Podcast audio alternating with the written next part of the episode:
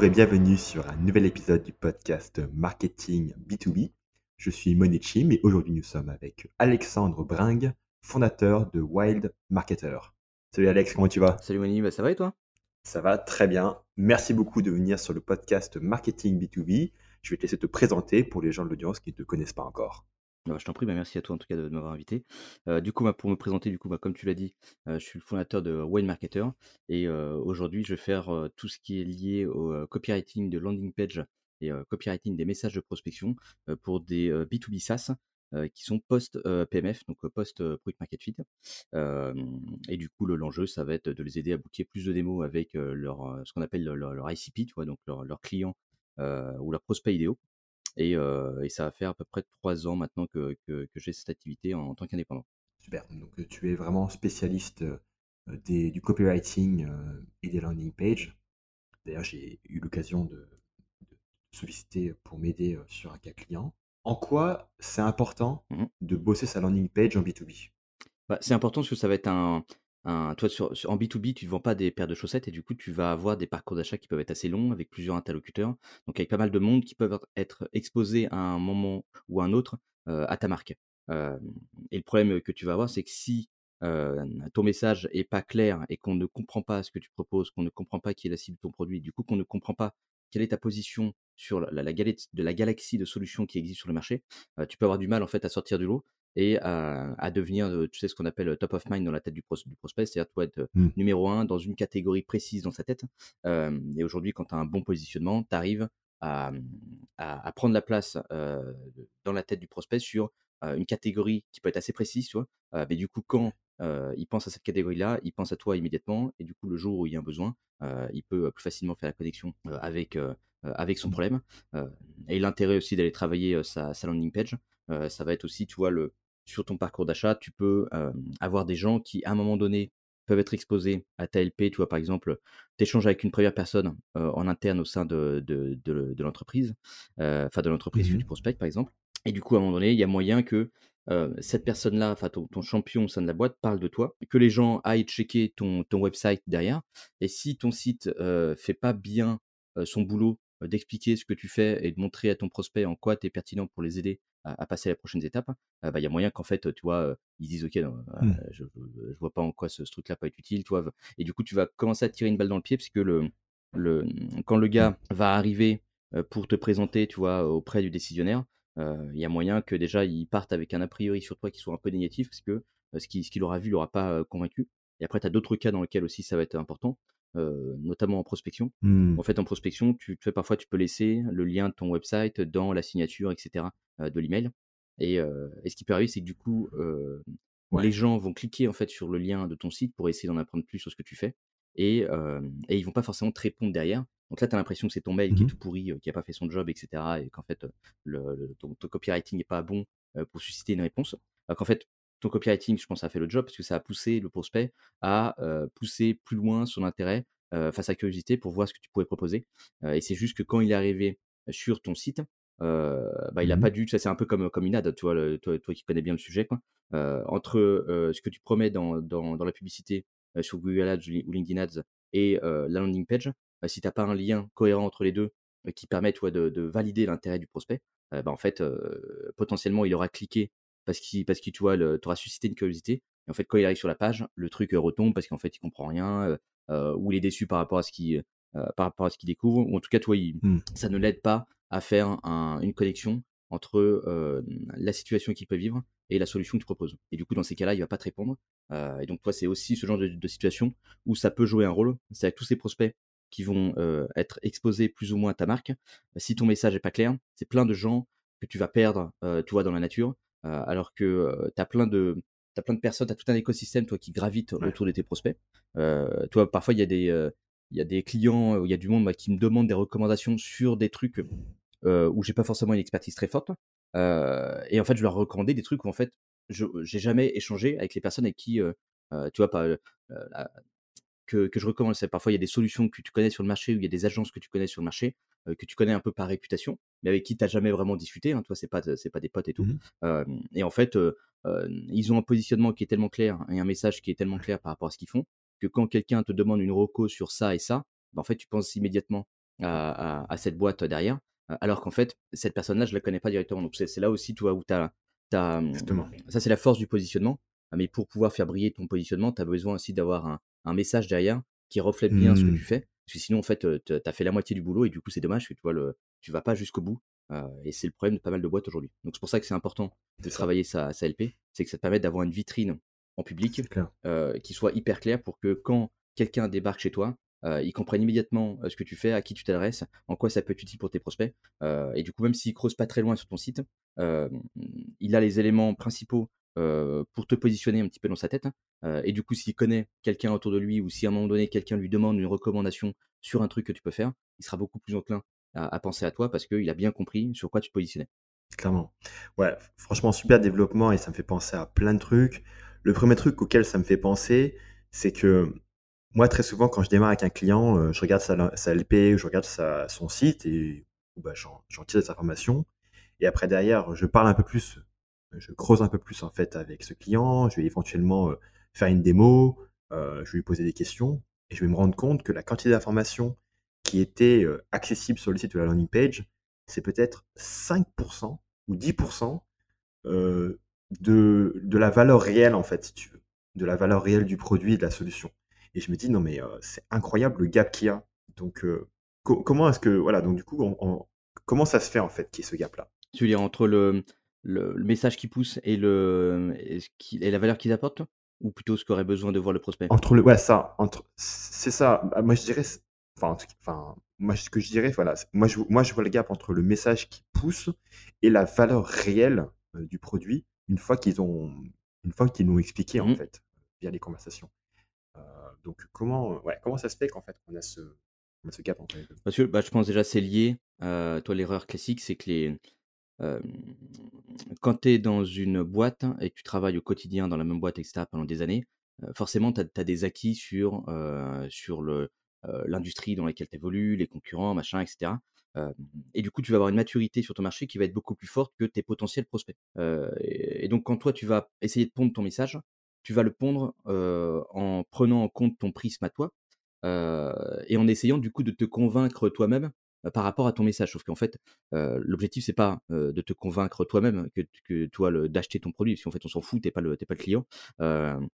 Et du coup, c'est ça qui peut amener, tu vois, à avoir des messages qui sont beaucoup, beaucoup trop avancés pour les prospects et du coup tu comprends plus rien, parce qu'ils partent dans des délires, chelous, tu vois? Où en fait pour pour eux ça connecte, hein, parce qu'ils ont ils ont tous les éléments, ils ont toutes les cartes en main, Ouais. parce qu'ils passent leur vie dans dans dans leur boîte, tu vois? Donc forcément, quand tu pars dans dans des délires un peu, Mmh. philosophiques avec, des messages, heu, brandés, des choses comme ça et cetera, heu, toi ça fait sens. Sauf qu'en fait ton prospect quand il te connaît pas, la personne elle débarque sur ton site, je veux dire, le elle a des années-lumière de comprendre la philosophie de ta boîte, machin et cetera et puis au début tu t'en fous un petit peu, tu tu le, tout le côté brand c'est pas, pas ce qui va, enfin c'est pas ce dont tu as besoin, au départ pour, comprendre ce que fait l'activité. Donc je pense ça c'est le premier point, c'est qu'en fait les, les clients prennent pas forcément en compte, le fait que, ils ne sont pas la cible et donc parfois tu vas te retrouver un avec un message où tu te dis: «Putain mon message j'ai l'impression qu'il est pas Mmh. ouf et tout, c'est un un peu de la merde».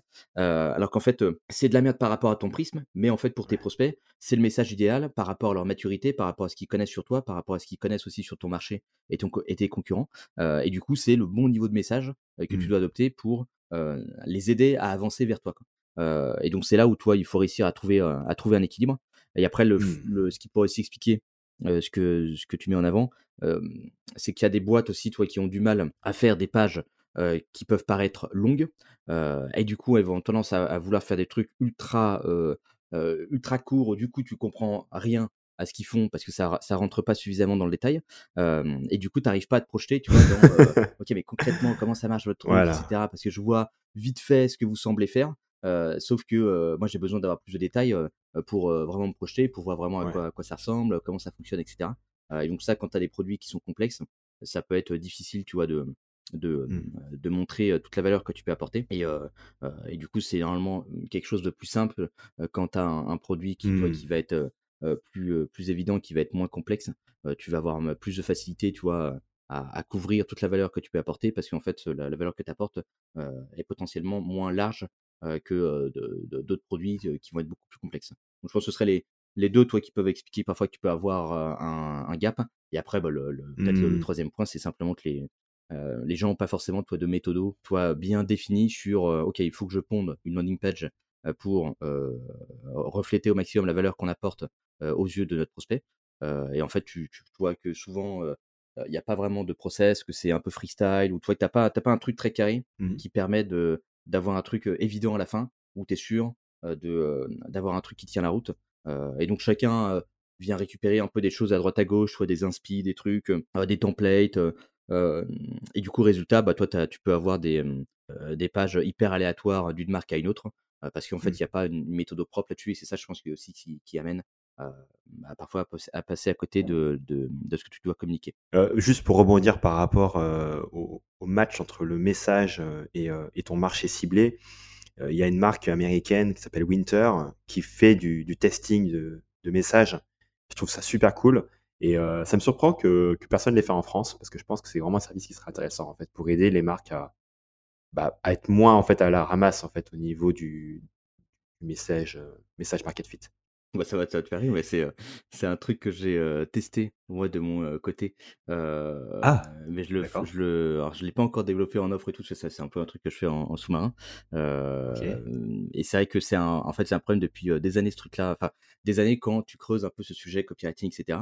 où en fait quand tu veux tester ton message, tu as des, t'as des plateformes deux heures testing où tu sais qui sont plutôt destinées normalement à la base pour euh, de l'UX où tu vas demander aux gens, bah, Mhm. essaye de faire telle action, comme ça, et tu vois un peu à quoi ressemble l'expérience, et tu arrives à voir si l'utilisateur euh, arrive à faire l'action que tu lui demandes ou pas, ou bien euh, s'il se Ouais. paume sur le parcours et tout.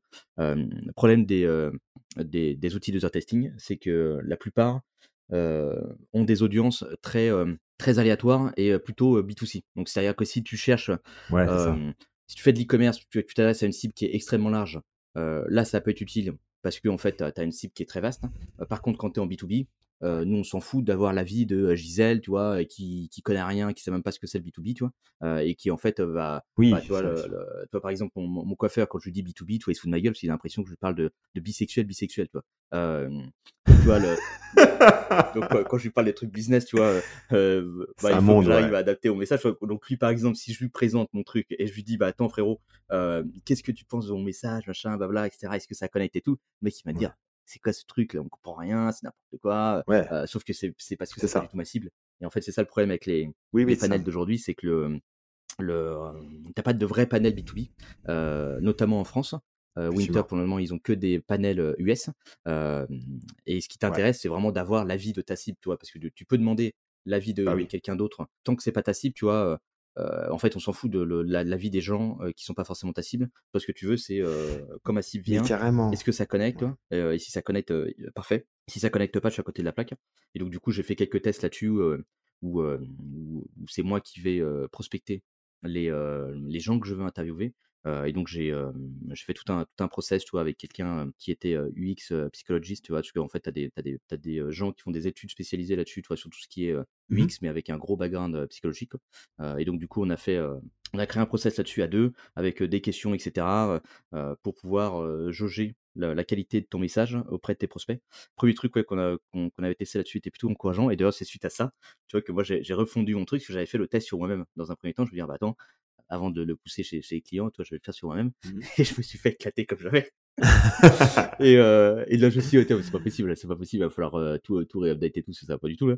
Euh, et du coup, suite à ça, toi, j'ai j'ai- j'ai fait, j'ai fait une refonte euh, euh, bah, pour être cohérent, tu vois, sur le, le- moi, je supporte pas trop dans mon métier, tu vois, le, le, euh, d'être mal chaussé, euh, que, en fait, sinon, t'as t'as aucune crédibilité, tu vois. sûr. Euh, Effectivement. si, si je donne euh, un conseil à un client de faire ça, et qu'en fait, moi, de mon côté, mon truc ne ressemble à rien, euh, et que je respecte pas du tout mes principes, tu vois, euh, là, je passe pour un débile, euh, donc, donc je suis premier à respecter dans mes, mes principes.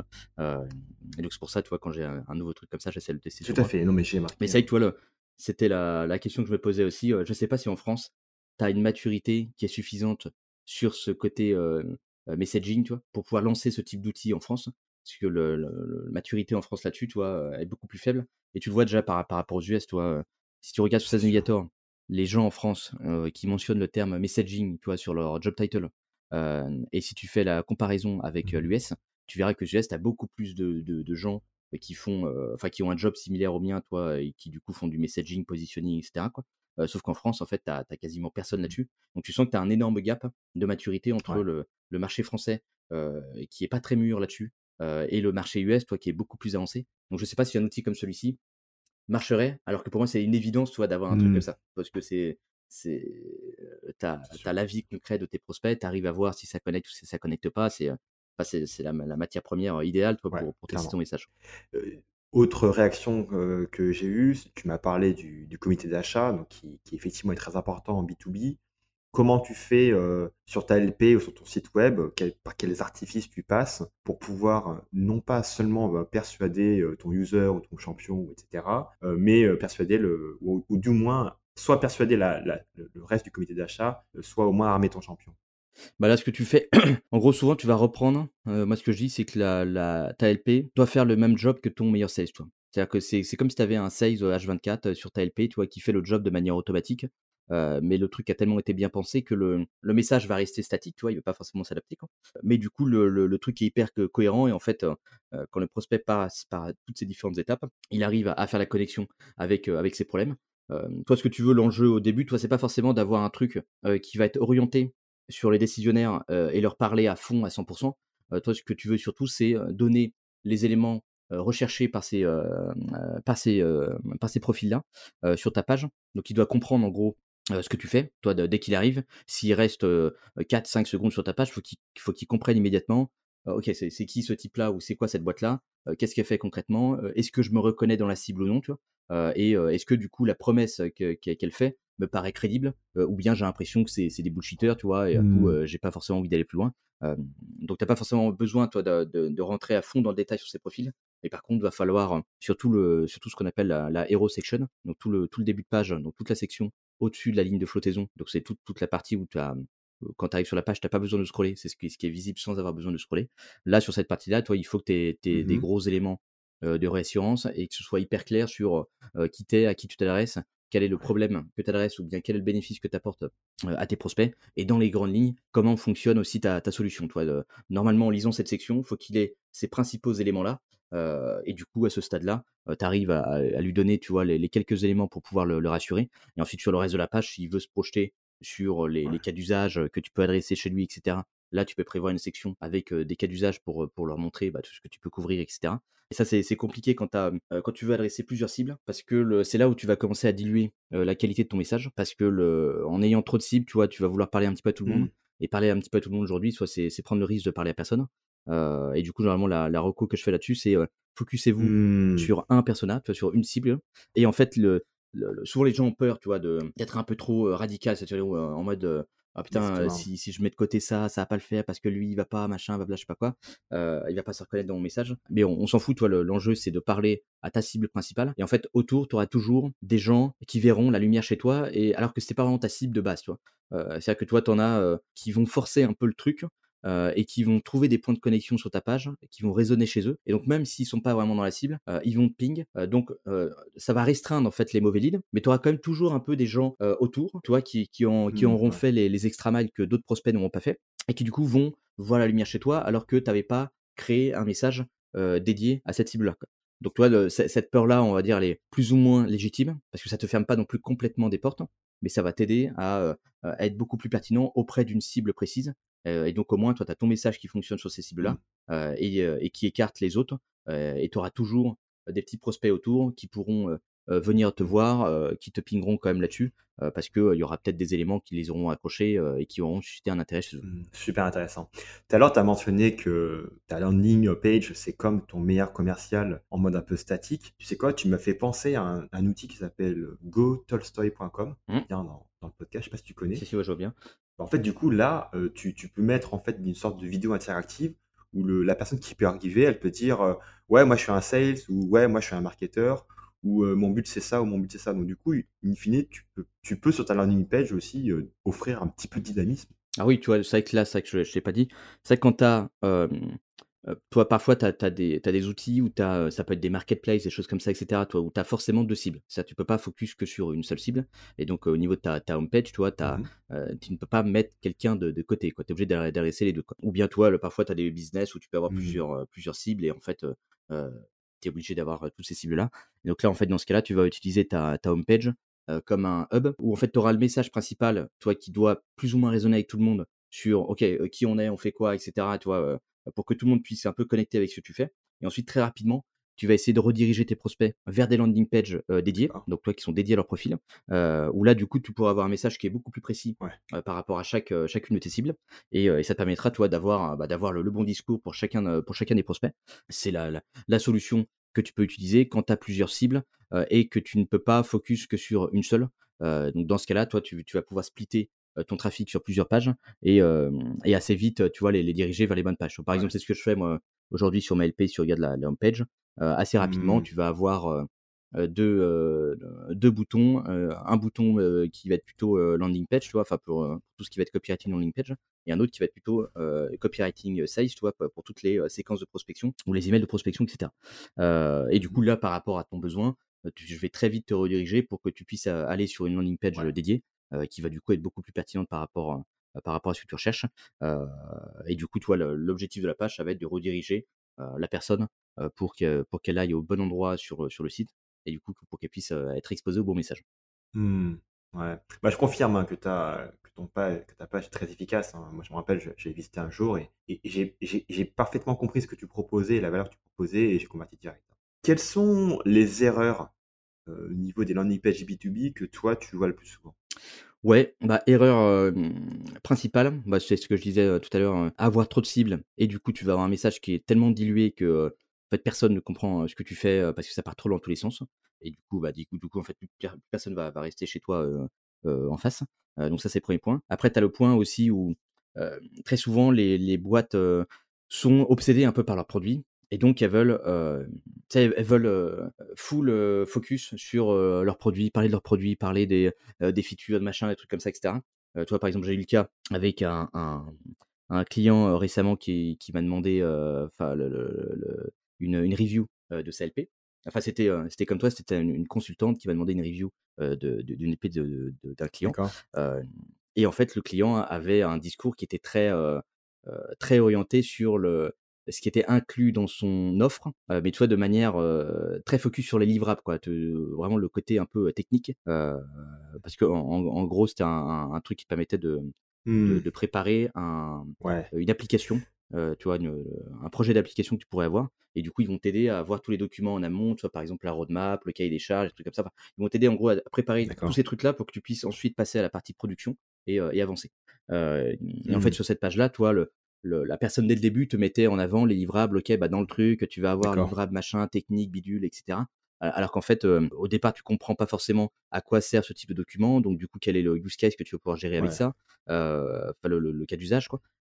Et du coup, ça, c'est, une erreur que tu peux avoir, c'est de d'être trop focalisé sur ton produit et du coup, ne pas Mmh. prendre en compte la maturité de ton marché et c'est ce qui arrive assez souvent, tu vois, avec des boîtes qui vendent, des, innovations. En fait, si tu proposes un truc un peu nouveau sur le marché, faut partir de l'idée que tes prospects débarquent, ils ont zéro cadre de référence par rapport à ce que tu fais parce qu'avant, ils n'avaient jamais croisé ce Mmh. type d'outil, et donc ils savent pas trop, tu vois, à quoi ça sert, comment ça peut leur être utile, qu'est-ce que ça peut venir remplacer, dans leurs outils, du quotidien aujourd'hui, et en fait, là, si tu es trop focalisé sur le le produit en lui-même, en mode, bah, voilà ce que fait notre produit, tu vois, voilà les fonctionnalités un petit peu de notre produit, bah, en fait, tu vas pas réussir à t'adapter à la maturité de ton prospect, parce que ces prospects-là sont tellement loin, heu, de de, de l'acte d'achat que tu vas avoir besoin, en fait, de leur montrer dans un premier temps, pourquoi les solutions Mmh. existantes qu'ils aujourd'hui enfin, qu'ils utilisent aujourd'hui sont pas forcément, les meilleures, sont plus les bonnes et pourquoi du coup tu devrais switch sur une nouvelle manière de faire qui vient de débarquer sur le marché, et qui du coup correspond au produit que tu vends aujourd'hui,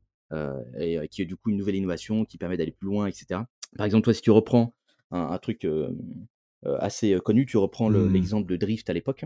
En fait, Drift, c'était ça, le dans toutes le heu, toutes leurs, heu, presse, le les les trucs qu'ils faisaient sur les salons et cetera, enfin les événements marketing et tout.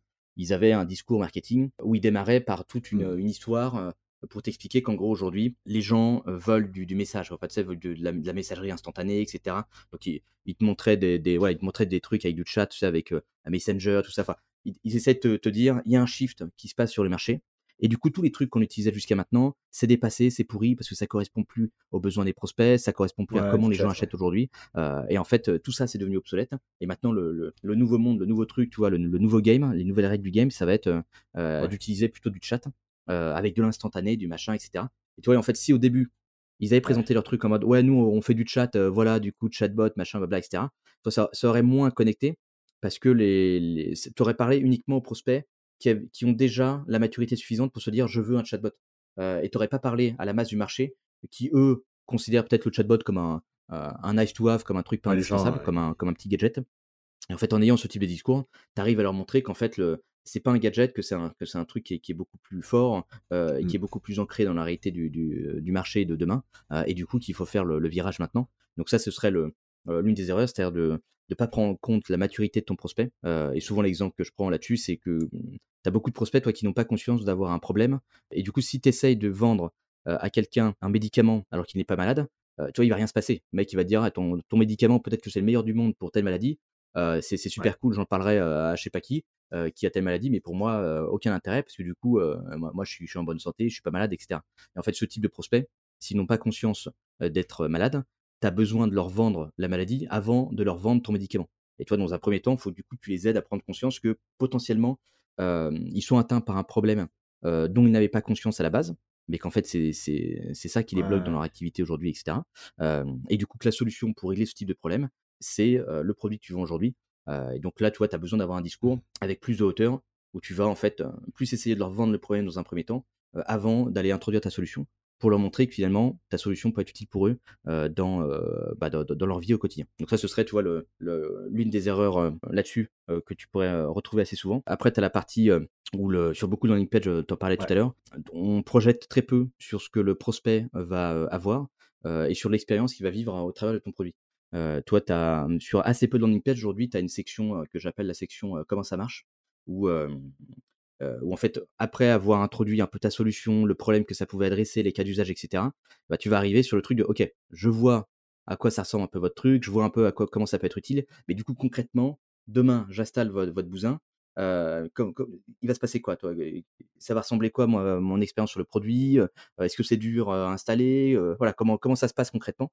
Et en fait, ça, c'est une section assez importante parce que tu vas pouvoir projeter le prospect directement dans ta solution et lui dire: «OK, bah, voilà, regarde, ma solution est tellement simple qu'en fait, en 4 étapes, je vais pouvoir t'expliquer comment fonctionne le truc et comment tu vas pouvoir régler ton problème». Tu? Et souvent, tu as des landing pages comme ça qui vont te dire, «Solution simple, machin, blabla» et cetera. Heu, sauf que le c'est pas à toi de faire des affirmations sur ton produit, tu? Si tu fais une affirmation, c'est important de pouvoir la backer avec des preuves tangibles, concrètes qui viennent soutenir, tes propos et qui viennent crédibiliser ce que tu racontes. Parce que sinon tu vas paraître un peu bullshitter, tu vois? Où les mecs les mecs vont vont se dire: «OK, mmh, le gars fait des affirmations dans tous les sens», sauf qu'en fait tu as rien qui vient, prouver ce qu'il ce raconte, toi. Et donc tu vois, là, si tu dis que ton produit est simple, OK, bah, si ton truc il est aussi simple que ça, tu devrais être en mesure de me le de de m'expliquer la totalité de ton produit en 3 ou 4 étapes et je devrais du coup comprendre son fonctionnement en 3 ou mmh, 4 étapes. Et en fait, si tu arrives pas à le faire, heu, c'est que ton produit peut-être il est pas aussi simple que ça et du coup, toi, le comment ça marche va t'aider à à à pousser le prospect à s'imaginer en train mmh, d'utiliser ta solution. Heu et du coup, toi, ça suscite du désir pour lui parce qu'il peut commencer, tu vois, à se dire: «OK, heu, tiens, je vais faire ça, je vais faire ci, tac, machin, ça va ressembler à ça» et toi, le fait de l'aider à se projeter, c'est comme dans dans un ouais, bouquin, toi, tu es en es en train de le le pousser avec toi un peu dans dans l'aventure du produit. Tu pousses son imaginaire, tu vois, à à imaginer des choses, soit à à se projeter dans ta solution, heu et du coup, heu, il est déjà en train, d'imaginer, heu, utiliser ta solution et donc c'est ça qui va susciter du désir et qui va essayer de l'amener, heu, à la prochaine étape. Et le dernier point et qui qui qui rejoint un peu aussi un un aspect, conversion, ça va être tout ce qui est lié, à l'offre, où souvent sur la landing page, tu as des, call to action, tu vois, qui vont mmh, être, très, bateau en mode, tiens, contacte l'équipe sales, fais une démo, machin et cetera. Heu, le problème de ces trucs-là, c'est que ça va être pe pertinent, uniquement pour les prospects, qui sont en fin, de parcours d'achat, qui sont en fin du cycle d'achat et du coup qui sont dans une dans une optique: mmh, «OK, c'est bon, je, je veux passer maintenant à l'achat», tu vois? Je veux rentrer vraiment dans un process commercial, donc je je vais booker des démos, des machins, je vais contacter les équipes de vente, sauf qu'en amont, tu as plein de prospects qui sont un petit peu dans l'entre-deux, toi, qui sont en train, mmh d'explorer, toi, qui sont pas encore totalement sûrs, mais si tu leur proposais une bonne option pour avancer vers toi, tu aurais pu les prendre par la main et tu aurais pu les amener aux prochaines étapes, ouais, heu, sur le le le parcours d'achat, heu et en fait, du coup, les les call to action, tu vois, tu en as beaucoup qui qui n'apportent pas de vraie valeur aux prospects, heu et du coup, qui vont uniquement, parler aux, gens qui veulent acheter maintenant tout de suite. Alors qu'un bon call to action, ça va être un un un appel à action qui va te permettre de, d'échanger avec un panel de prospects, plus large, et surtout des prospects, soit qui sont Mmh. peut-être pas encore totalement décidés à acheter, euh, mais plus tu les récupères tôt, mieux c'est pour toi, parce que tu vas pouvoir influencer, tu vois, leur décision d'achat, tu vas pouvoir peut-être le- leur donner des critères supplémentaires pour leur expliquer comment bien choisir leur solution, etc. Euh, et du coup, tu vas pouvoir en fait euh, rentrer dans leur scope plus tôt que des que d'autres d'autres concurrents. Et du coup, ça peut t'aider, tu vois, à, à faire avancer tes deals d'une meilleure manière pour pouvoir les faire aboutir. Donc ça, ce sera un, autre point, mais sur lequel on pourra revenir, je pense, sur, sur la suite. C'est quoi la méthode que toi tu utilises pour, pour optimiser la landing page d'un client? Bah, la méthode première euh, partie, tu as toute une phase en fait de, de recherche que c'est toi le truc que je te racontais tout à l'heure où les, les gens vont optimiser leur landing page euh, par, euh, par rapport à leur propre prisme. Euh, bah, en fait, ça c'est le premier truc que tu dois tacler en fait dans, dans, dans la boîte dans laquelle tu débarques. Euh, parce que souvent, toi, tu as, des gens qui sont en charge du Mmh. branding, des trucs comme ça, du marketing, des trucs, enfin, toi, tous les sujets un peu market, de marque et tout, où eux, ils vont se faire une idée, tu vois, farfelu de leur truc. Euh, toi, là, typiquement, le, le exemple concret, euh, j'ai vu, euh, j'ai commencé à regarder un live là d'un mec qui s'appelle ba Bastui. C'est un type qui fait de, de, le l'UX design, machin, etc. Enfin, de l'UX UI, qui a une chaîne YouTube et qui a une chaîne aussi Twitch. Mmh. et du coup, il avait fait un tweet sur le, le rebranding de Shine, toi, notamment du Lego, du, du, du logo, pardon. Euh, et, et je n'ai pas regardé en détail, mais j'ai l'impression que ouais, le truc est un peu divisé et qu'en gros, le, le logo paraissait pas ouf. Et ce qui fait qu'il a invité deux personnes de, de, de Shine euh, sur son live de Twitch pour expliquer un peu bah, le- comment ils s'y ont pris, enfin que- comment, comment ils ont géré ce, ce chantier de, de rebranding, machin, etc. Mhm. Euh, et en fait, ça, tu vois, le, le, ces genres de trucs où techniquement, si tu as besoin d'expliquer euh, ta marque, machin et tout, c'est que tu es parti dans un délire farfelu, tu vois, où en fait, tu as perdu tout le monde. Euh, parce que pour vous, en interne, forcément, ça connecte parce que tu as, toutes les cartes en main, tu vois. Euh, sauf qu'un prospect au début, euh, il, il a peut-être pas le même intérêt que toi par rapport à ton produit.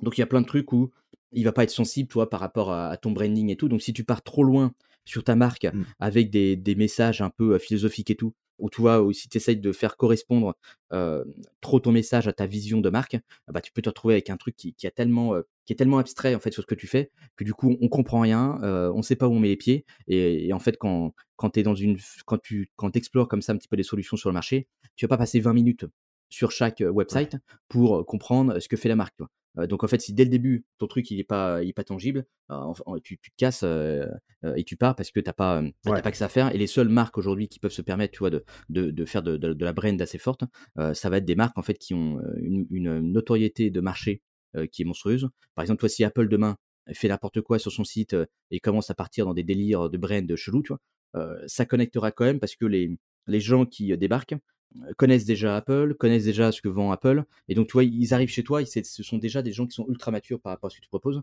et du coup, tu peux te permettre d'avoir un message euh, qui euh, est plus brandé par rapport à un autre euh, acteur qui est beaucoup plus jeune, qui est beaucoup moins mature. Donc ça, ce serait le, premier point, c'est que en, interne, il ne faut pas te baser sur ce que te- sur les gens te racontent en interne, il faut très vite aller se confronter à la réalité euh, du marché et aller interroger les clients Mhm. et euh, essayer de, de- de comprendre bah, pourquoi ils ont acheté ton produit, euh, leur parcours d'achat ressemblait à quoi, c'était quoi les critères d'achat qu'ils avaient en tête au début, c'était quoi les motivations qu'ils avaient à, à- à acheter une solution comme la tienne, toi, pourquoi ils voulaient acheter une solution comme la tienne, c'était quoi les freins qu'ils ont aussi rencontrés dans leur parcours d'achat, toi, est-ce qu'ils avaient des doutes sur toi ou des trucs, toi, qui, qui les ont amenés un petit peu à être freinés au début et qui auraient pu les amener à, à partir plutôt vers la concurrence. Donc, tu vois, en fait, là, tu vas essayer de faire un- toute une phase euh, d'interview, de recherche avec euh, tes clients euh, pour essayer de, de comprendre quelle valeur ils retirent de ton produit et pourquoi ils ont acheté ton produit. Et en fait, très souvent, tu vas voir que les, euh, les raisons euh, des achats sont complètement euh, à côté euh, de ce que pense euh, la boîte en interne. Mm. Et du coup, c'est là où tu arrives à identifier euh, les fossés dans ton message. Et du coup, ça permet toi de mettre tout le monde en interne sur le même pied d'égalité où tu vas, tu vas pouvoir leur dire, bah attendez les gens, quand j'ai posé des questions en interne sur ce qu'on faisait, machin, sur no- notre cible, etc., vous m'avez dit que c'est Z. Donc là, on est tous d'accord là-dessus. Par contre, quand je suis allé euh, voir les clients à côté qui achètent notre produit aujourd'hui, Ouais. euh, les frérots, ils m'ont dit XYZ. Donc là, en fait, euh, il y a un petit bug, puisque le, le, d'un côté, vous me dites noir, et, et les, et les mecs à côté, ils me parlent d'orange. donc le, là, là, il y a un gap qui, qui est pas bon, et en fait, on est à côté de la plaque et on est en train de se raconter des histoires où on est tombé entre guillemets amoureux de notre message et de notre produit, euh, et du coup, en fait, on est, on est en train de se desservir nous-mêmes euh, parce qu'on est parti, tr- on est parti trop loin dans nos délires, euh, alors qu'en fait, notre marché, il est pas du tout à ce niveau-là. Et du coup, bah là, on, on est en Mhm. train de, de- de se tirer une balle dans le pied. Donc, quand quand tu as fait ce travail-là, là, tu vas pouvoir du coup mettre tout le monde d'accord et ça permet, tu vois, de, de, mmh, de te laisser de l'espace pour vraiment aller changer le message en profondeur. Parce que sinon, tu vas, tu vas te retrouver bloqué avec des gens en interne où tout le monde va te donner son avis sur machin, sur truc, euh, sur ah non, je pense que c'est pas bon, faut faire comme ça, faut faire comme ci, quoi. Euh, et du coup, tu te retrouves avec un, un message que je vais appeler euh, Frankenstein, où tu essayes de mettre tout le monde un peu d'accord sur ton truc, tu sais, pour faire plaisir à tout le monde. Et à la fin, tu as un truc qui ressemble à rien, toi, qui te fait qui, qui, euh, ouais, où tu comprends rien. Et, euh, et du coup, bah, résultat, tu as, as, un site web qui te fait plus de mal que de bien. Parce que quand les gens débarquent dessus, ça a plus tendance à les rebuter plutôt qu'à les mmh attirer vers toi. Donc là, vaut mieux killer ton website plutôt que d'avoir un truc comme ça. Euh, parce qu'en fait, ça, ça, ne te sert à rien, au contraire, ça te, ça te dessert. Quoi. Euh, et quand tu as fait du coup cette phase-là, tu vas pouvoir euh, arriver sur une phase que j'appelle le, le, speed draft, qui va être en fait un, un, un squelette de page, où avant de passer sur la phase de wireframe, etc., et du coup la phase d'écriture, tu vas prendre de la hauteur et tu vas réfléchir à euh, quel est le message que je dois véhiculer et quel est le, rôle de chacune des sections de ma page. C'est-à-dire quelles, sont les sections que je devrais avoir sur ma page et quel doit être du coup l'objectif de chacune de ces sections. C'est à chaque section, tu dois avoir un rôle. Tu dois pas avoir une section random que tu as ajouté comme ça parce que ça faisait joli ou parce que toi, tu, tu te dis, tiens, il faut avoir une section comme ça. Bah non, en fait, euh, si, ça, si elle n'est pas utile pour tes prospects euh, par rapport à ce qu'il y a besoin de voir les gens pour acheter chez mmh. toi, il ne faut pas ajouter cette section. Et du coup, en fait, là, tu vas, tu vas dans chaque section, essayer de lister les éléments dont tu vas avoir besoin pour répondre à l'objectif de ta section.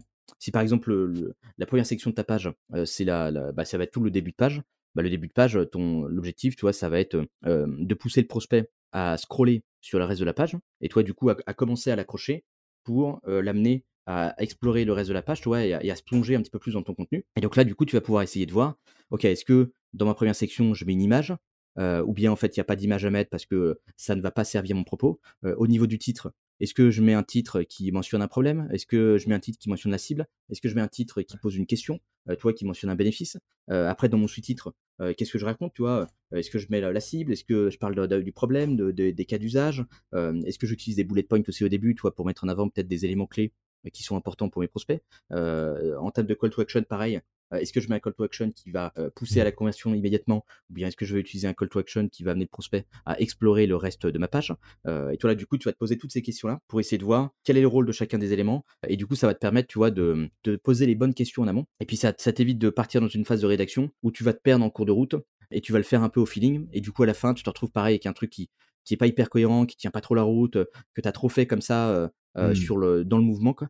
Et pour les clients aussi, euh, ou les, les, les, gens en interne avec qui tu bosses, c'est aussi plus facile parce que ça va te permettre, toi, de, de brainstormer tout ça avec tout le monde et de leur dire, OK, voilà les objectifs de chaque section, voilà ce qu'on va mettre dans chaque section. Et donc là, tu t'offres un cadre en fait aux gens autour de toi pour qu'ils puissent te faire des remarques pertinentes et avec tu vois un, mmh. vrai cadre en tête qui les aide à te donner du bon feedback et pas te donner des trucs random, tu vois, en mode ah, moi j'aime pas ça, j'aime pas si, on s'en fout que t'aimes pas ça toi. Parce qu'en fait, si, si je te donne pas le bon cadre, évidemment tu vas, tu vas me filer ton, ton avis random sorti de son contexte. alors que si tu comprends bien mon contexte et le cadre que je t'offre, là tu vas pouvoir me, me donner un, un, truc plus pertinent parce que tu vas comprendre l'objectif de chaque section. Et donc là, parfois, tu vois, tu peux, tu peux avoir des, idées intéressantes que tu vas pouvoir intégrer. Donc quand cette phase, du coup, après, elle est validée, là, tu vas pouvoir arriver sur la step euh, du wireframe, où tu vas pouvoir, du coup, bah, mmh. commencer à rédiger ta page, tu vois, à mettre tout ça en forme. Et après la phase de wireframe, là, tu vas pouvoir passer sur la phase de mockup, où, euh, où du coup, tu vas, euh, bah, tu vas créer le design de ta page. Et après le design, tu passes sur la page, enfin, tu passes sur la, phase d'intégration. Et du coup, là, tu as, une épée qui, qui, tient la route et, avec qui tu peux, tu peux avancer. Ça, c'est le process que j'utilise avec mes clients aujourd'hui. Enfin, moi, je m'arrête normalement à la phase wireframe. Et après, sur toute la partie design, là, je peux travailler avec d'autres d'autres freelances ou agences si, si la boîte, enfin, si mon client veut, veut aussi aller sur la phase mockup design et, intégration. mais, mais la phase mockup design, ce mmh. c'est pas moi qui, qui la gère directement. Ouais, on, voit qu'il y a vraiment une, toute une mécanique en fait à, à mettre en place où tu ne laisses rien, rien au hasard et où surtout, moi je retiens vraiment un truc, chaque élément doit être justifiable en fait. C'est comme un, c'est comme un budget en fait. Tu ne mmh. gaspilles rien, il n'y a pas de gras. Ouais, c'est ça, tu vois. Le... sinon, en fait, tu laisses trop. tu vas faire des choix un peu par réflexe. Et ça, c'est le, le, le, premier truc à éviter. C'est en fait les, mmh, tout le contenu que tu peux avoir sur landing page aujourd'hui ou que tu trouves sur Internet, c'est les, les trucs où tu as l'impression que tu as un template magique qui va s'adapter partout. Tu vois, tu vois c'est en mmh. mode, ok, bah tiens, je vais prendre ça, je vais copier-coller, tac, je vais mettre les éléments aux bons endroits, et puis c'est bon, ça va, ça va tenir. alors qu'en fait, en, B2B, toi, tu as, des, des marchés qui sont tellement différents, tu as des maturités de marché, toi, qui sont tellement. qui peuvent tellement varier d'un marché à un autre, que ton message, va va peut-être être totalement différent par rapport à ce que tu aurais pu faire dans un autre contexte. Parce que peut-être que tu as des gens qui sont Mmh. beaucoup moins matures par rapport à à ce que tu proposes en termes de solutions. Un template classique ne va pas du tout te ça. convenir parce qu'en fait, tu n'as tu n'as pas un produit classique. Tu es sur un truc qui est plus innovant, qui est qui est nouveau un peu sur le marché et du coup, ta structure de message doit être différente par rapport à ce besoin-là. Heu et ce qui fait que faire le truc naturellement, heu, ça va t'amener à peut-être, heu, retomber dans les travers classiques, tu sais, avec OK, bah, je vais suivre le template un peu de base que j'ai en tête qui correspond un peu, tu vois, à la landing page, classique, et donc du coup, tu peux comme ça faire des erreurs parce que tu vas te dire: «Bah, Mmh. tiens, ça ça je le fais comme ça parce qu'en fait, on le fait tous comme ça. ça. Normalement, il y a pas de il y a pas de je l'ai toujours fait comme ça, donc je veux pas remettre en question ce truc-là». Alors qu'en fait, si, tu vois, tu as besoin de te poser des questions de: «OK, bah, est-ce que c'est pertinent en fait que que je fasse ce truc-là comme ça? Parce que, là, ma mon marché, c'est X, Y, Z. La maturité des gens, elle est à telle étape, et du coup, en fait, ce truc-là, ça n'a ça n'a finalement aucun sens parce que c'est pas cohérent par rapport, à ce que je dois, pousser comme message, Mmh. et du coup, en fait, ça va me desservir. Donc c'est c'est cette partie-là est souvent un peu la plus longue parce que c'est celle où tu vas te plus te enfin, tu vas te plus, te challenger toi-même pour te questionner sur chacun de tes choix et être sûr de: Mmh. «Est-ce que c'est le bon truc ou bien finalement, j'ai fait un truc par réflexe et au final, je suis en train de de faire n'importe quoi?» et du coup, c'est ça aussi qui te permet toi après derrière, que ce soit auprès des clients, ou bien en interne, tu vois, de bah, de leur de rassurer tout le monde et de leur montrer: «OK, heu, il y a Ouais. on le fait pas de manière aléatoire, c'est hyper carré et tous les choix sont backés par rapport à la recherche qu'on a pu faire en amont». Parce que du coup, les les le le choix des messages, de la structure et cetera, heu, sont en cohérence par rapport à ce qu'on a entendu chez nos clients. Heu, du coup, là, on a on on on a une vraie connexion entre les 2 et ça nous permet, tu vois, d'avoir un truc qui connecte ensuite, heu, pour les prospects. C'est ça, c'est ça. Bah, c'est le danger du swipe en fait. C'est le danger de se dire: «Ah bah, tu vois, c'est cool, bon, il y a des on on on a les ads des concurrents, les ads de ce que font les autres, on a leur landing page et cetera. Bah, du coup, on va juste faire un copier-coller et et remplacer avec nos messages» et c'est vrai que c'est tentant, hein, parce qu'on a tout ça et tout et ça on pense que ça va raccourcir le temps que ça va prendre, mais au final, heu, ça des résultats. Ah, mais tu vois, si tu fais ça, le le problème de ça, si tu prends le truc du concurrent, tu fais pareil, Heu et tu es sur un marché assez mature, c'est-à-dire les gens connaissent aussi aussi tes concurrents. Mmh, bah, le problème que tu vas avoir, c'est OK, mais heu, quand tes prospects vont tomber sur ton concurrent et vont tomber chez toi, ils vont se dire: «OK, mais du coup, vous faites la même chose, c'est heu, c'est quoi votre différenciation?» tu vois? Le et là, du coup, il va plutôt se diriger vers le choix le plus Ouais. safe, heu, donc soit celui qui va être le le moins risqué, et donc il va plutôt aller vers l'acteur qui est le plus connu, toi qui semble avoir les les meilleures assises Mmh, sur le mmh marché et mh. cetera. Donc quand toi, tu es un acteur qui n'est pas, numéro 1 sur ta ta sur ta catégorie de marché, Heu, tu ne peux pas faire comme si tu étais tout seul ou tu ne peux pas copier-coller ce que fait le mec à côté parce que tu seras toujours une sous-marque quoi, tu vois? Mmh. Heu, un sous-truc du du vrai, heu, tu vois? Tu seras un un genre de copycat où tu essayes, de leur ressembler mais en fait on on voit tout de suite, que que ça que que ça prend pas. Et en fait dans ces cas-là, il faut plus avoir la posture de: «OK, je sais que mes mes mes prospects risquent de tomber chez mon concurrent, donc ils vont être exposés à ce à leur message. Comment moi, je peux avoir un message qui soit différenciant et surtout qui me permette de montrer à mon prospect qu'on est finalement la meilleure option, pour lui alors qu'on n'a peut-être pas la la meilleure notoriété, qu'on n'a pas les meilleures assises sur le marché. Et donc là, en fait, tu auras une structure de page qui sera assez différente, parce que Mmh ton mh. objectif numéro un, ce sera de te positionner, heu, par rapport à tes concurrents directs. Pour montrer à ton prospect que les autres, en fait, c'est pas ouf, heu, c'est pas c'est pas dingue et tout, vous allez pas avoir des résultats incroyables. Heu, par contre, si vous avez tel problème, tel problème et tel problème, Mmh venez plutôt chez nous, parce que là, vous allez avoir une meilleure qualité de service là-dessus, parce qu'on est, heu, les meilleurs sur ce truc-là, et on vient régler les problèmes que vous pouvez rencontrer avec, les grosses agences, classiques. Et du coup, là, toi, ton message va être totalement différent de la concurrence, parce que, heu, tu auras pas, bah, eux ne Ouais. eux ne peuvent pas avoir ce message-là, mais toi, c'est le message qui est pertinent par rapport à la maturité de tes prospects et par rapport, à à à la concurrence qui existe sur le marché aujourd'hui, donc toi, c'est c'est ça aussi, ouais, qu'il faut éviter, parce qu'en Mmh. fait, sinon tu vas vite te retrouver avec un un truc qui n'a pas de sens. Ça ça ne sert à rien d'aller copier le truc, du mec à côté puisque, parce qu'en fait, vous allez juste, du coup, vous ressemblez tous les 2 heu et du coup, heu, si tu es pas top 1, heu, tu tu seras systématiquement derrière, et donc en fait, tu tu Mmh mh. tu vas pas sortir de l'eau et tu vas te retrouver sur la touche, Ouais. Il y a là tu parles, tu parles de cette différenciation, où tu vas où vraiment tu vas parler en fait un petit peu des concurrents. Moi ce que je vois c'est qu'aux US on fait beaucoup ça. Tu vois, heu, hier j'étais en train de Mmh. regarder un un enfin un je sais pas une une boîte en en sales tech, qui disait, genre, c'était une pub marrante sur, heu, qui disait, heu, qu'en fait updating Salesforce is ho horrible, tu vois? Et en fait ils ils ils mettaient Salesforce dans leur pub. Ils Mmh. mettaient Salesforce dans leur page. Ils disaient pas, heu, Salesforce est pourri, mais ils en parlaient en tout cas. Et et ça, je le vois jamais en France. Je ne vois jamais en France des annonceurs dans les publicités, heu, comme landing page, mentionner les concurrents. Donc évidemment, je dis pas, donc ouais, ce que je veux dire, c'est, à ton avis, d'un point de vue lég tu penses que c'est un point de vue légal Ou c'est plus un changement de un une différence de culture qui fait qu'en France, on n'ose pas parler des concurrents peut-être? Oui, c'est différence de culture, hein, parce que le le pour beaucoup de boîtes en France, faut, heu, landing page, ah il faut que je parle de mon produit, mon produit, mon produit, heu, produit, produit, produit, tu vois? Je fous du produit partout. Heu, alors qu'encore une fois, toi, tu peux avoir le meilleur médicament du monde, si derrière les mecs, ne sont pas conscients, d'avoir une maladie, ils s'en foutent complètement? Heu, donc ça ne sert Mmh à rien de de spammer ton produit, heu, tant que, heu, tes prospects ne sont pas prêts, heu, à enfin ne sont pas tombés malades pour pouvoir faire la connexion par rapport à leur situation et ton produit. Et Mmh. et en fait, c'est parce que le les boîtes, ouais, ont ont ont tellement peur, tu vois, de, «Ah bah attends, là, on parle de mon produit trop tard sur la page, machin, blabla, non, c'est pas bon, tac, personne va t'exposer à mon produit». En fait, faut partir de l'idée, le produit, tout le monde s'en fout, tout le monde s'en fout de toi, ils t'ont pas attendu, machin et cetera. Donc le, ton enjeu, tu vois, ça va être de réussir à les capter par rapport à leur situation actuelle et de leur montrer en quoi ta solution est finalement, Ouais. la plus pertinente par rapport à leur situation actuelle et pourquoi du coup ils devraient avancer vers toi. Et en fait parler des concurrents ou avoir des sections, tu vois, qui vont être dédiées aux problèmes et cetera, heu, c'est utile parce que ça va te permettre en fait de mettre un un cadre, pour présenter ton produit. Parce qu'en fait, si ton prospect n'a pas le bon cadre en tête pour pouvoir interpréter ce que tu fais, il va pas Mmh. comprendre que tes, heu, features différenciantes sont importantes, heu et sont utiles par rapport à sa situation. Et donc parfois tu as besoin de lui poser le cadre pour, tu sais, de lui poser un peu l'environnement pour lui montrer: «OK, voici la notre notre vision un peu, tu vois, du marché ou du monde, quoi» et du coup, dans cette vision de marché ou du monde, là, tu comprends mieux pourquoi on est finalement la meilleure option pour toi, Mmh mh. heu et en fait, ça, c'est important parce que si le le prospect n'a pas le bon cadre en tête, il va t'interpréter, lui, avec, ses Ouais. propres éléments, avec ses propres connaissances et du coup, il peut être complètement à côté de la plaque par rapport à ce que à la vision que toi, tu as en tête de du marché et donc s'il est pas Mmh. s'il n'a pas la même vision que toi, il ne va pas comprendre, ton positionnement derrière et il ne va pas du coup le le pouvoir faire la connexion et Mmh. et prendre conscience qu'en fait, tu es peut-être, ouais, la la meilleure option pour lui, quoi. Et en fait, ça, c'est hyper utile d'avoir de de faire ce travail-là parce que ça va aider, tu vois, ton prospect à, heu, à avoir la bonne vision pour interpréter ce que tu fais et du Ouais. coup, il va, heu, ça va être beaucoup plus, heu, cohérent pour lui. Par exemple, je vais te prendre le cas d'un d'une boîte qui s'appelle, Bombe Bombe, donc bombe, bombe, sans sans E à la fin. Eux, en fait, c'est un truc, comme Loom et cetera, tu vois? Un truc un truc classique. Mais ce qui est intéressant, c'est qu'il y a il y a quelques temps, je pense ça fait un 1 ou 2 ans, là, ils ont update leur landing page depuis, normalement, c'est plus la même.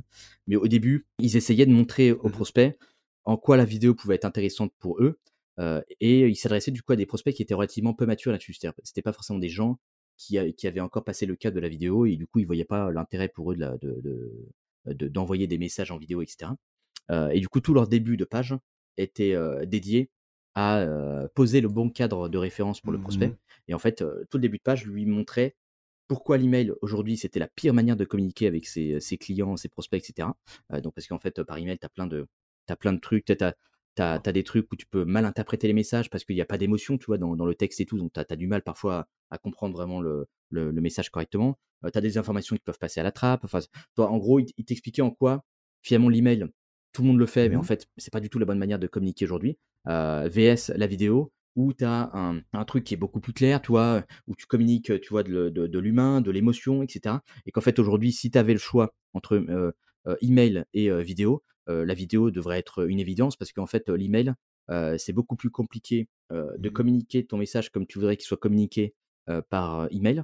VS le faire en vidéo où là, toi, tu as beaucoup plus de matière, tu as tu as tu peux faire ressentir des émotions et cetera et tu vois, ce truc-là permet, de poser le bon cadre et de montrer au prospect, et bah, en fait, aujourd'hui, Mmh. vous utilisez de l'email. En fait, l'email, c'est finalement le le pas une très bonne manière de communiquer. Et donc si c'est important pour toi d'avoir des relations business, heu, tu vois, le le fortes, tu vois, assez, heu, assez proches avec tes prospects ou tes clients, bah, finalement, c'est peut-être la la vidéo que tu devrais privilégier parce que ça va te permettre de créer un un lien entre toi et heu, tes prospects et clients et qui vont être beaucoup plus forts que ce que tu pourrais faire par email et toi, du coup, ils avaient tout un discours là-dessus qui te permettait ensuite d'introduire la solution et de montrer au prospect que finalement, vous avez besoin d'une solution vidéo aujourd'hui, et en fait, je t'ai aidé à comprendre que ta situation actuelle, en fait, elle était peut-être pas aussi acceptable que ça et qu'en fait, le ce qui était pas un problème pour toi devient un problème parce que tu as tu t'étais juste jamais posé la question que, Mmh heu, mh.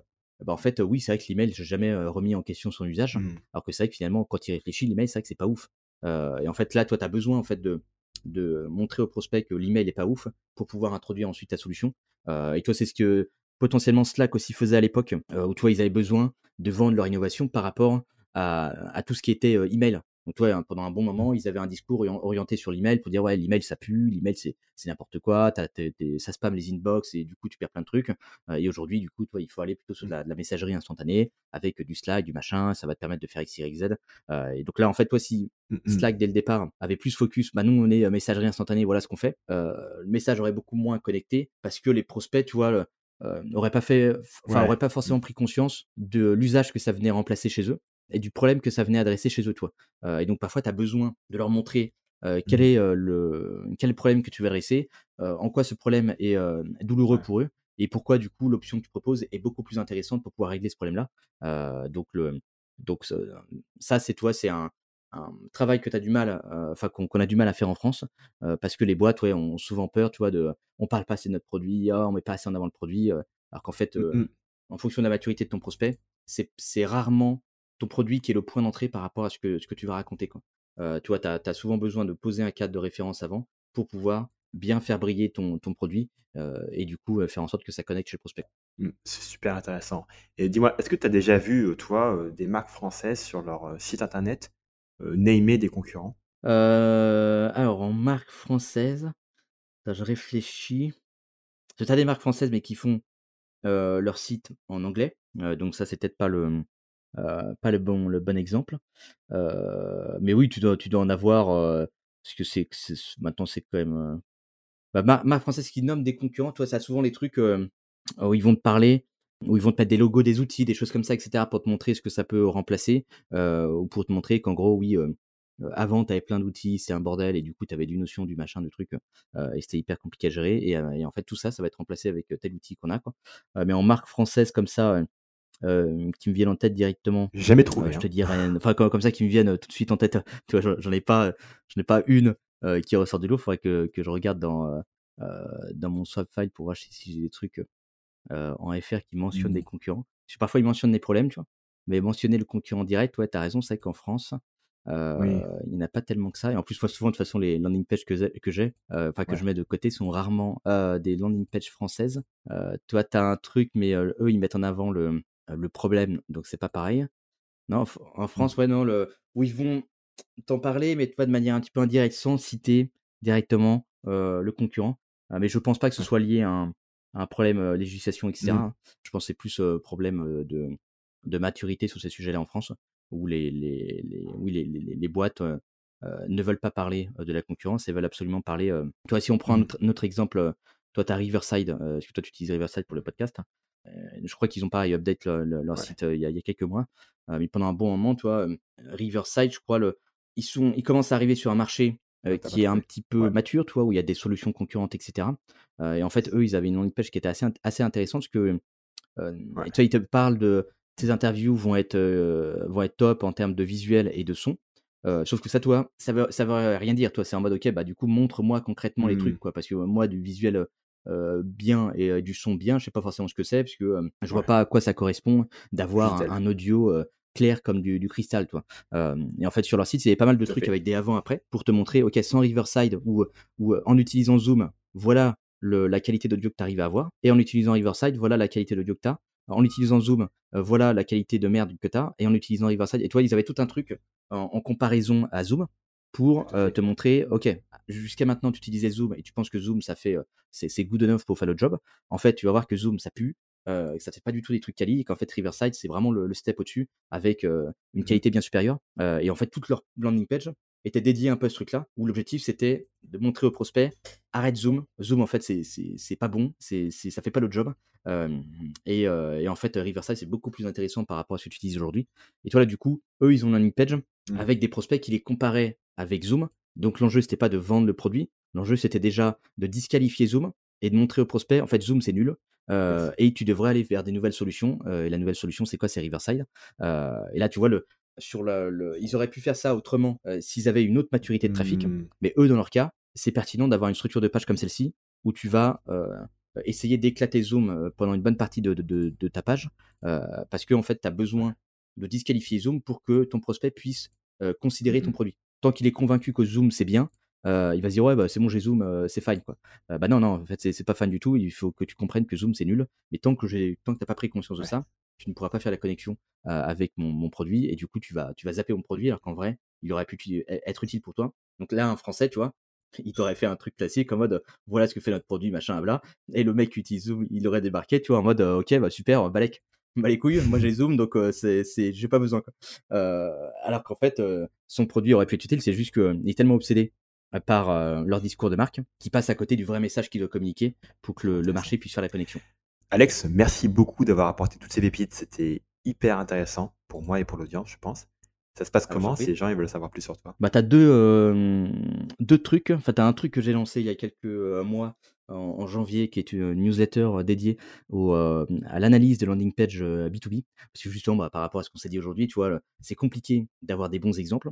ou quand tu as les exemples, tu, tu vois pas trop ce qui est intéressant, ce qui est moins intéressant, ce qui bug sur la page, ce qui bug pas, etc. et donc en fait, c'est une newsletter qui va te permettre d'aiguiser un, un, petit peu ton, ton, ton regard critique euh, et de t'inspirer aussi auprès de, de landing page qui, qui, cassent un petit peu les codes, euh, qui font des trucs euh, différents. parce qu'en fait, pendant un bon moment, moi, j'ai je, mis de côté pas mal de landing pages que je trouvais intéressants et du coup, toi, quand j'ai besoin un peu d'inspi pour des clients et tout, toi, ça me permet parfois de, de me débloquer sur des trucs et de voir ok, ça, cette structure-là, peut être intéressante dans, dans, dans, le cas de mon client. Je vais essayer de, de, faire un truc un peu similaire. Donc, toi, ça me permet de, de, de m'aider de ce truc-là et plutôt de le garder pour moi, euh, j'ai fini par l'ouvrir à tout le monde. Et donc du coup, c'est newsletter toutes les deux semaines. Je vais prendre une landing page qui provient de ce qu'on appelle mon, mon, swap file, tu vois, donc c'est un peu un répertoire où tu vas lister toutes les inspirations que tu peux avoir, les inspirations marketing, etc. Et, et, du coup, en fait, je vais dans une vidéo de 10 minutes, je vais analyser la page pour essayer de comprendre ce qui est intéressant, ce qui est moins intéressant, mmh, comment elle a été pensée, tu vois, et du coup, aider l'audience, tu vois, à récupérer des trucs et à s'inspirer de tout ça pour pouvoir challenger leur propre landing page et avoir des, des, messages bah, qui sont beaucoup plus impactants pour éviter d'avoir les trucs dont on a parlé. et donc ça, si ça, si ça intéresse son audience, ils peuvent se rendre sur winemarketer.co slash newsletter. ils pourront s'inscrire gratuitement à la newsletter et ils recevront du coup, toutes les deux semaines une analyse. et puis à côté de ça, du coup, ils peuvent me retrouver sur, sur comment s'appelle, sur les LinkedIn. Ok, bah écoute, super, je mettrai tous les liens sur le podcast. Merci beaucoup Alex, à bientôt. Bah, c'est moi, à bientôt.